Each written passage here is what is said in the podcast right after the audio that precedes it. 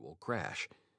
There was, however, an underlying weakness in the economy, and so the crash is seen as the beginning of the Great Depression era, not its cause.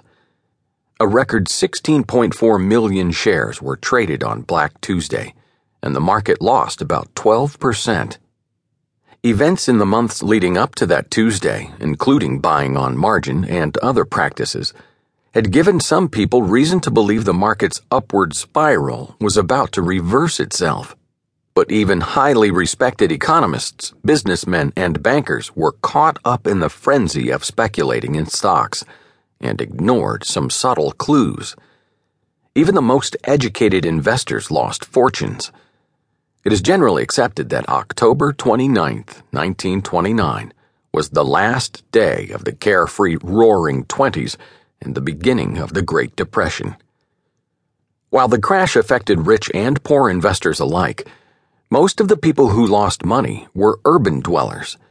There were, however, ripple effects of this sharp economic downturn, which quickly extended into rural areas and worsened an already dangerous situation there.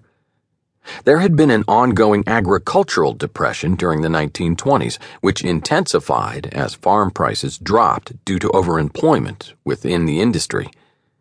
After the Great Depression began, the shortage of work and cash spread from the farmlands to the cities and back again in the aftermath of the crash.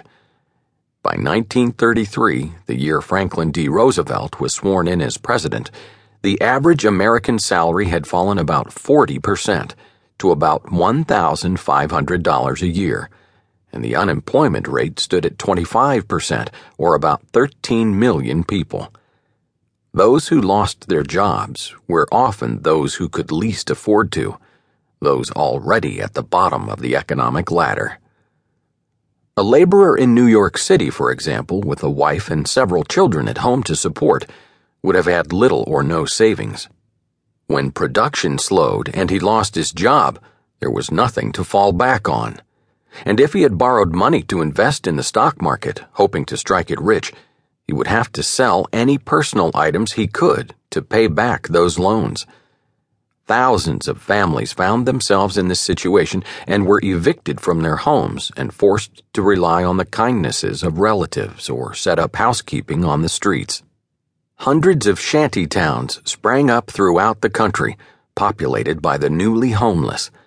Mockingly named Hoovervilles after President Herbert Hoover, who was thought to be indifferent to the suffering and unwilling or unable to help alleviate it, these temporary housing developments were breeding grounds for despair. The social changes experienced during the Great Depression were far reaching and long lasting. One of the enormous impacts was on family structure and roles. The traditional view that the man was the income provider often changed because he could not always find work. But his wife and children might find small jobs to bring home enough money for the family to scrape by. This role reversal put a strain on families, leaving them confused and frustrated. Families were often split. Children were often sent to live with relatives while their parents survived the best they could. Sometimes men could simply not handle the hurt and anxiety and left altogether to join other men riding the country's railway system in search of a better life. And men were not the only ones who took to the road.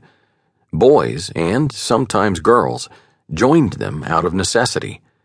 Sometimes a family simply could not feed all of its children and sent the oldest one out to fend for himself.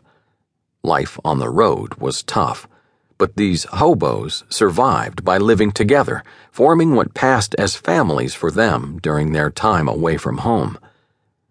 During the early 1930s, a severe drought affected the Plains states, which forced many farmers and their families to migrate en masse toward the cities. Areas of Oklahoma, Colorado, Kansas, and Texas experienced such prolonged drought that the area became known as the Dust Bowl, and its inhabitants headed westward in droves.